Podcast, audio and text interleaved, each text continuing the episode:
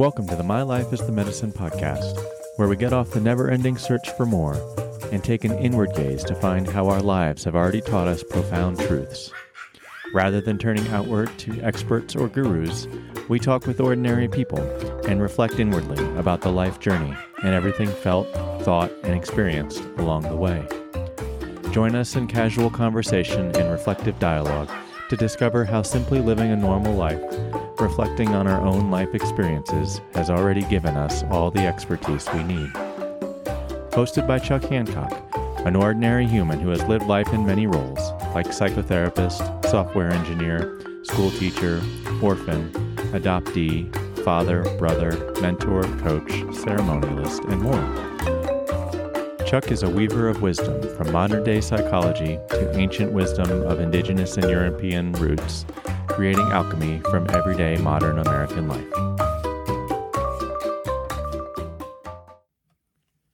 Thanks for joining us today in the second part of our conversation with our guest. If you missed the first part of the conversation, you might want to go back and listen to that one first, or at very least read the show notes so you know who it is that we're talking to. But I think that you'd be really well served to check out that first episode.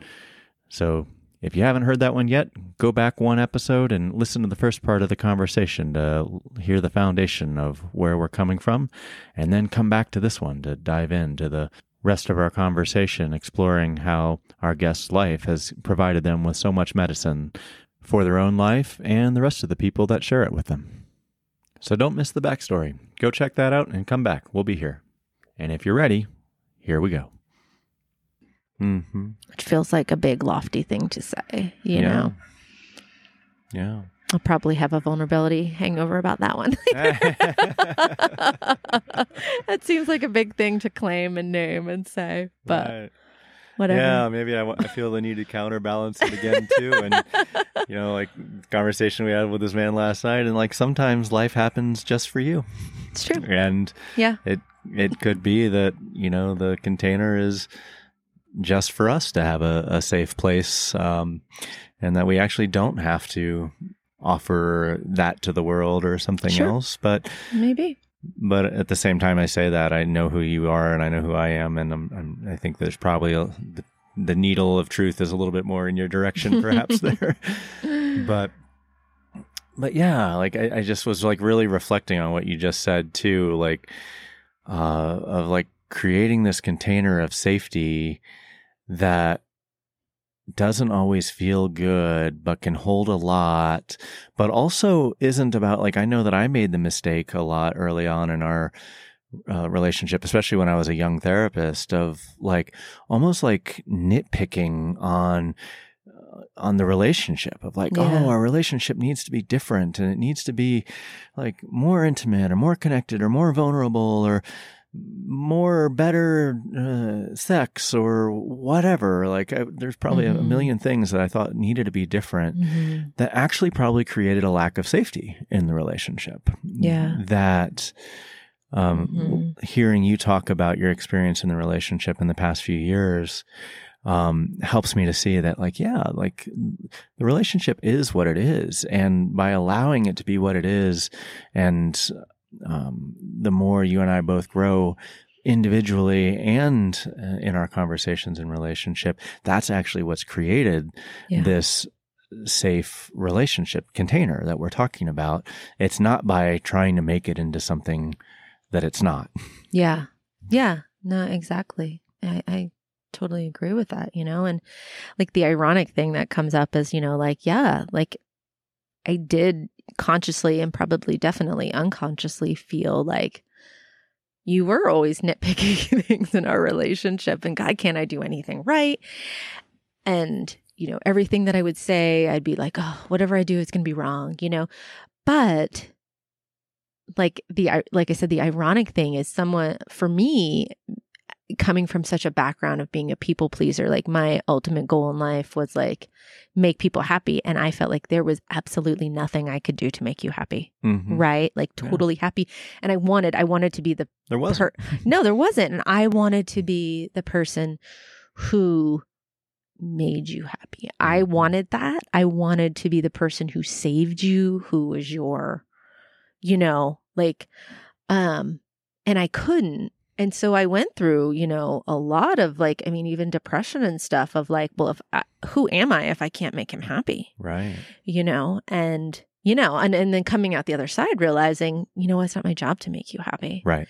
And it's my job to be me. And I mean, I even, I struggle with this even to this day. Like I'll find myself, you know, like, oh, I shouldn't, I shouldn't, I shouldn't say that thing or name my truth because it's probably not what he wants to hear, or it would just be better if I went along with it. Um, I want to uphold this vision of myself that I have for myself and that I want him to have of me. So I will make these decisions or or you know, big things and little things that will um, you know, reinforce that perception that I have of myself or, you know, um but I think at some point you just have to you just start calling bullshit on yourself with that, right? You know, where you're just like that is so inauthentic and I literally like my body feels terrible, you Mhm. know.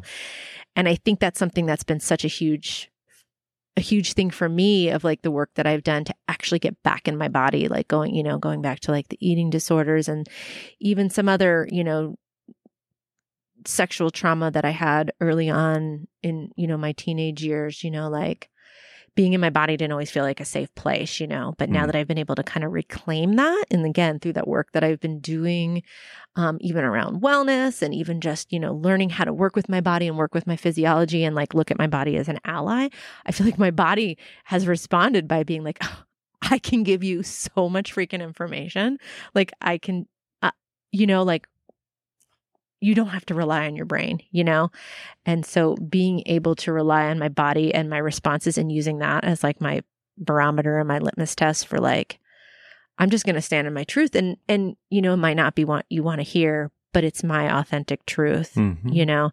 Like, I feel like that's been a big, I think that's been a big dynamic in our relationship, you know, of like, sorry, you know? Right. And the key is that it's your authentic truth that's coming from listening deeply to yourself. Yeah. You know, we were talking this morning before we turned the recording on too about how, um, s- sometimes when people like, you know, look inside, I mean, it's n- not a totally new phrase these days, you know, that, um, and they feel like they're speaking the truth, but it's really more like the the mud, the unsettled, Mhm. the um, unclarified uh, patterning and conditioning Yeah. of life that hasn't actually been sorted out yet. Yeah.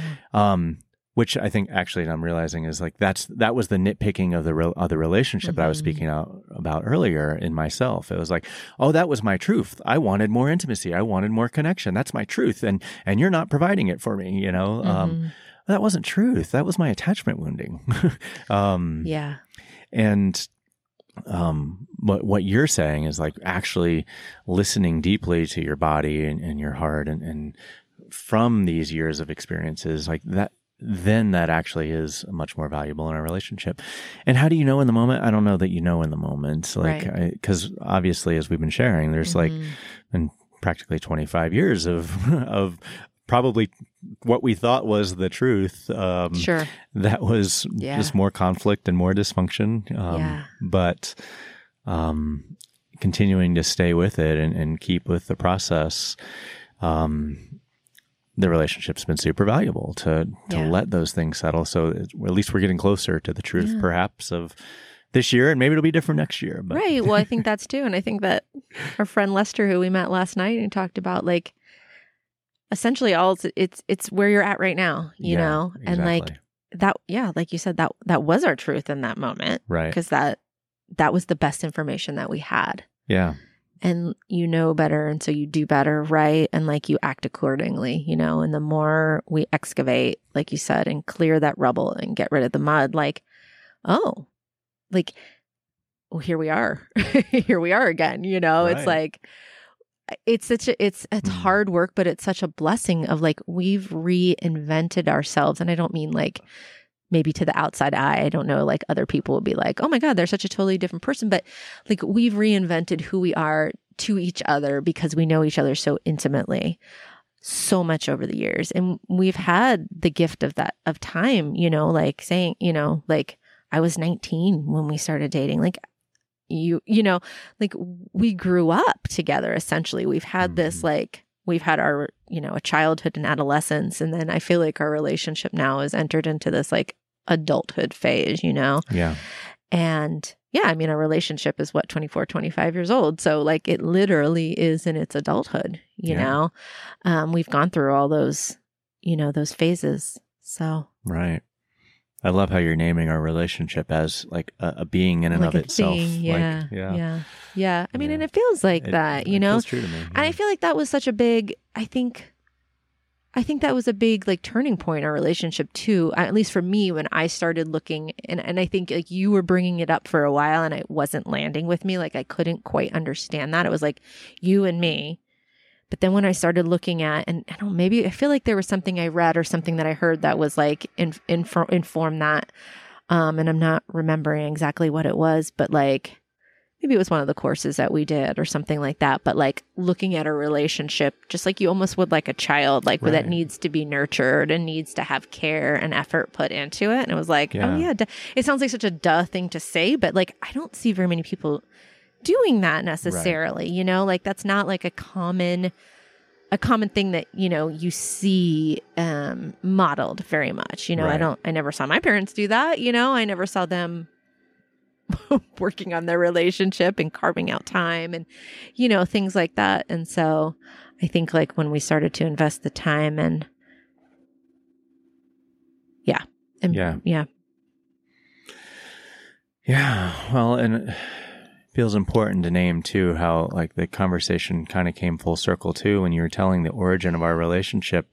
How I, I mean, I was sick and injured and wounded, literally like under the influence of alcohol to the uh, point that I was ill, and you wanted to take care of me, and how that worked for a while yeah um, until you were able to grow out of your desire to and your need to be the mother or the people pleaser mm-hmm. to lots of people in your life outside of your kids.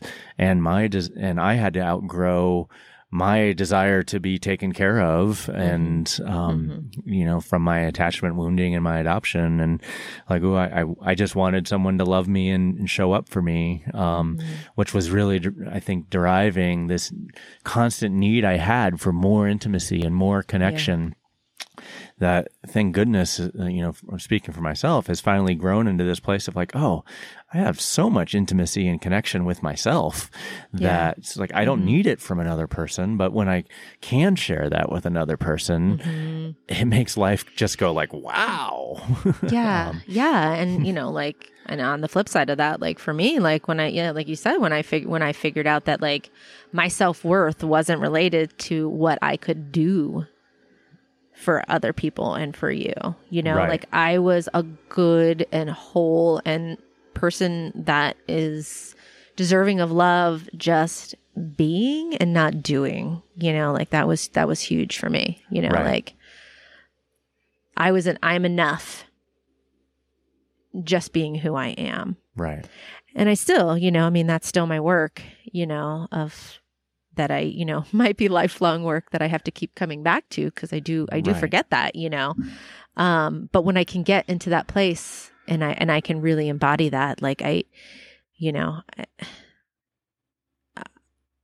I, I feel whole, you know, and I feel like I can operate in the world and in our relationship and as a mom from a whole different place. Right. Well, I mean, there's two things that you said that I wanted to highlight there. That, like, yeah, sometimes we totally forget these lessons um, and kind of become unconscious again, and that's part of the process. I think that's fine. But then there's also like what we've discovered in our relationship is that when we constant or when we consciously choose to play with these patterns a little bit, Mm-hmm. There's actually a lot of joy and pleasure that can come out of it. Like, like, hey, um, what if like you actually take care of me or please me or hold me right now or and and I'm gonna actually step into this like protector for you right now. Um, Yeah. you know, I'm being Yeah. a little bit vague, but just trying to name the patterns a little bit. That actually, it's like I don't need this to feel okay. But man, does it feel good if we can play with this for Yeah. a, a set amount of time. Yeah. Mhm. um, which just brings even more joy and pleasure to life. Right. It's like if you can indulge, you're like, this is a desire that I have. And I feel like, you know, for years it was unconscious and then it became conscious and I'm afraid to say it, you know, Right. right?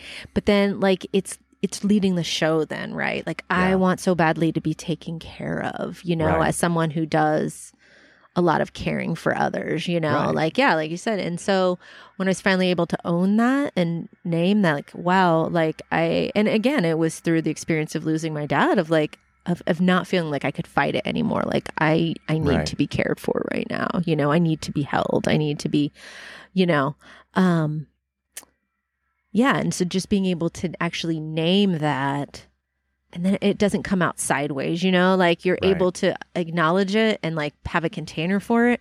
And then like you can get back to like,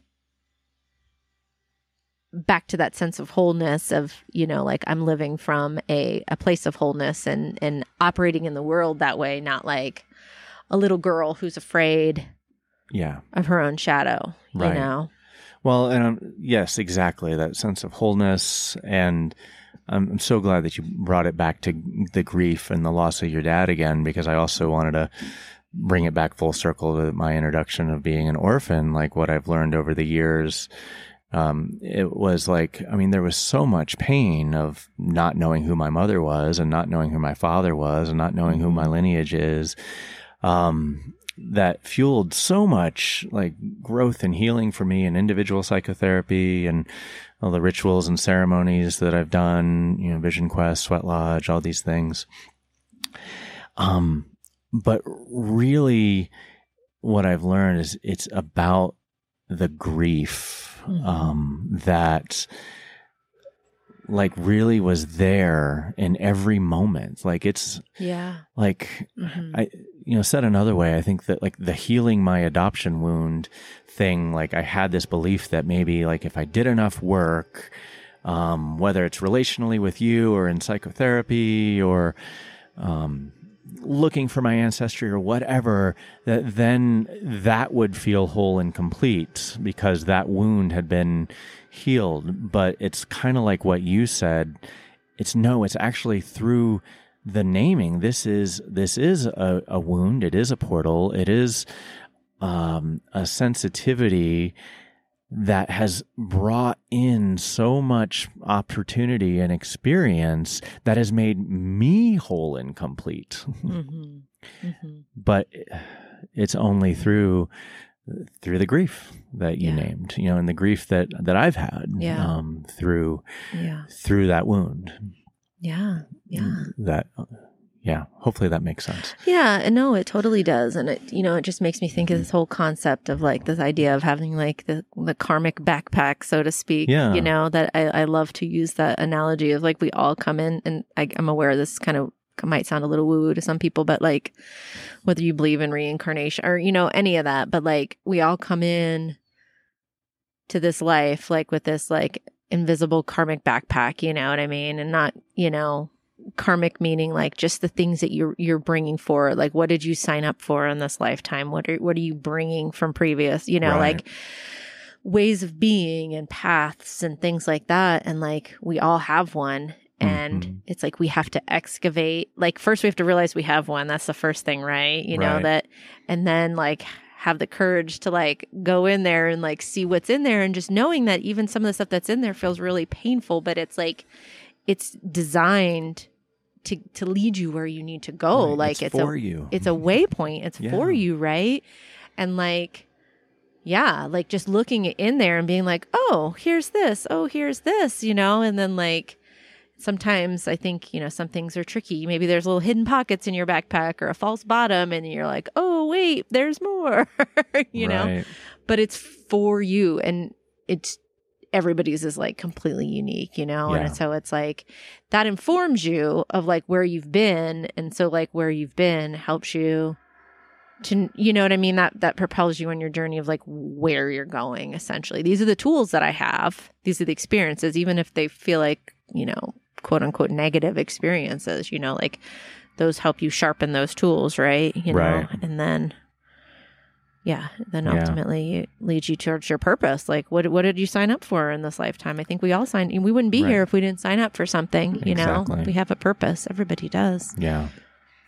I don't remember who said it, but there's some quote that's something about like the shift that happens of life happening to you Yeah, versus life happening for you. yeah, yeah, And I think that it's kind of what we're naming as we're wrapping up here is that like all these griefs, these pains, these traumas, these challenges, these hardships, like they suck. And Right. like, you know, it's like who wants to lose a parent? Like who wants to not have parents? Who yeah. who wants to struggle in their relationship over the same topics years and years and years and years and years? But Mhm. eventually, like being able to realize that these things are happening for us to learn something and really brings the possibility of like abs- absolute joy and gratitude of yeah, like wow here we are.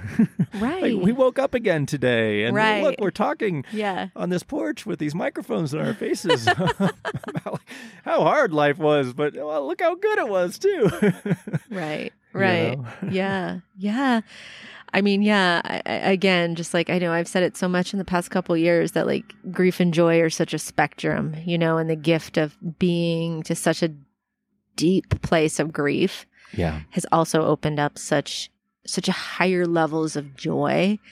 And honestly neither one of them is better than the other. Like i can tell you that Mm, that's a bold statement. high ends of joy are preferable, right?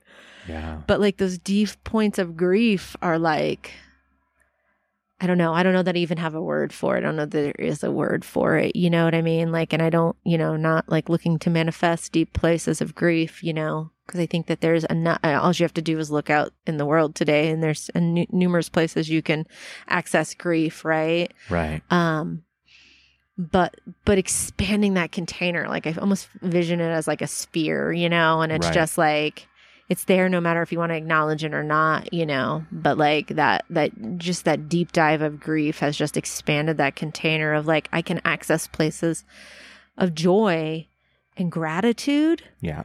that were really unconscious to me before. That's right. Yeah. And so yeah. that's such a gift and it's really hard but again it takes that willingness and the allowing the the acceptance right? You know I, I think you and i both found like when you fight the grief if Yeah. you fight the pain yeah. it um uh, we stay really small and constricted and it's a really miserable experience. But when yeah. when you can just allow like okay this is what is um this is really painful. This is really sad. Like i don't want to have lost my dad i Sure. don't want this but it is um I, I don't want those school children to have died i don't want Mhm. um you know the, the, upheaval in the world and all the thousands of people that have died with covid i don't want i don't want these Mhm. things and it is what is Right.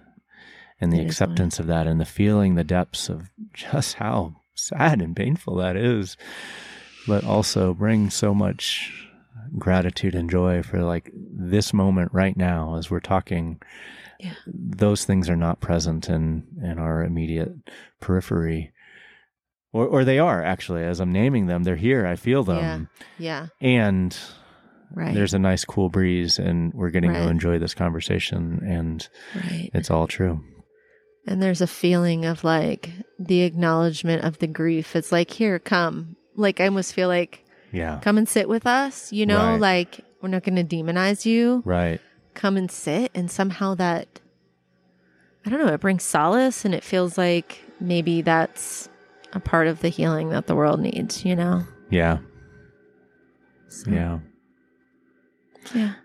and as we're talking some neighbors using some heavy machinery to do landscaping and life is going on i don't know if that'll show up in the rec- recording but um it's real life. it's it's real life Yeah.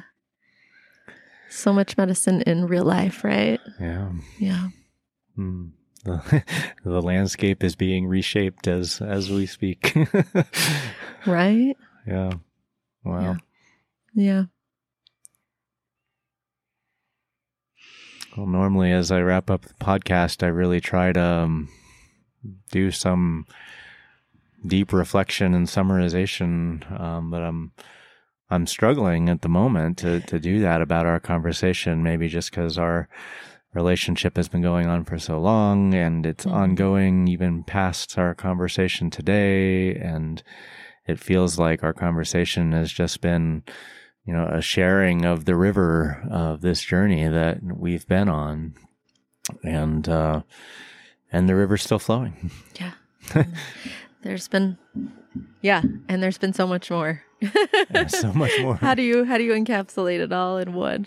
right. We'll have to do, do it again sometime, but yeah. Yeah. But I trust that we said just enough. yeah. Yeah, I do have a couple of closing words, but first I'll ask you if there's anything that you want to share in closing or summary. You know, I'm grateful for the opportunity and I'm I'm grateful that we finally hit record on one of these conversations, you know, of us just sharing our hearts and um it feels really scary and really vulnerable um to have conversations like this that perhaps other people will listen to. Um, but it also feels really important. Yeah. Um, I know some of the greatest gifts that I've been given is the gift of other people sharing their vulnerability. Yeah. You know, and that's something that I hope that I can do, we can do for others, you know? So, yeah, yeah if us just sharing our process, um, is helpful, then I'm, I'm just grateful that we were able to, we were able to do that, you know? And if that's, if that's helpful for other people, um, it makes me think like, yeah, there's just there's so many. my brain's going like, oh, yeah, there's so many other things, you know. Yeah. But like again, I trust that the things that were meant to be said in this conversation were said, and uh, yeah, yeah, it feels like an important step. I know I, I don't want to start a whole other conversation, but one of the things that you know has been my focus lately is just sharing more of myself mm. you know, and putting more of myself out there. So I, yeah. I, guess just that's to say, like, I'm grateful for the opportunity to do that. And, um, yeah. Yeah. So thank you. No, thank you. Um, I guess the only thing I have to say in closing is that I'm really grateful for all the, like you said, all, all the people that have shared um, their life with me and experiences and rituals and ceremonies and time with me in conversation, both um, with me as the mentee and the student, as well as me as the guide, because I've learned just as much from both. Um, yeah. And, uh, and especially to tie up our time this morning, I'm, i just want to say that I'm I'm really grateful for you, Kelly, and mm. all the years that we've gotten to spend together. Not as you know as anything great, but as you know, just messy humans trying to learn and grow and develop and and be partners and raise kids and um, yeah, and be in ceremony and ritual together. We've, we've done all of it, but I think that like what I'm really taking away from this conversation is it's the trying to live life together. Um, yeah. That has actually probably been the most shaping and the most meaningful and most profound. And so, yeah, my, my tears of gratitude for you and mm, I love you. Thank you. I love you too.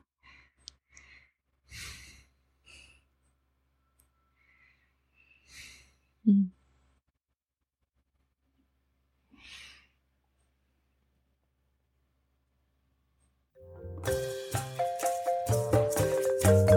Thank you for listening to My Life is the Medicine. We hope our guest story this week has inspired you to look closer at your own life Maybe you heard some of your own story and their story. Through many of these experiences are common, ordinary experiences.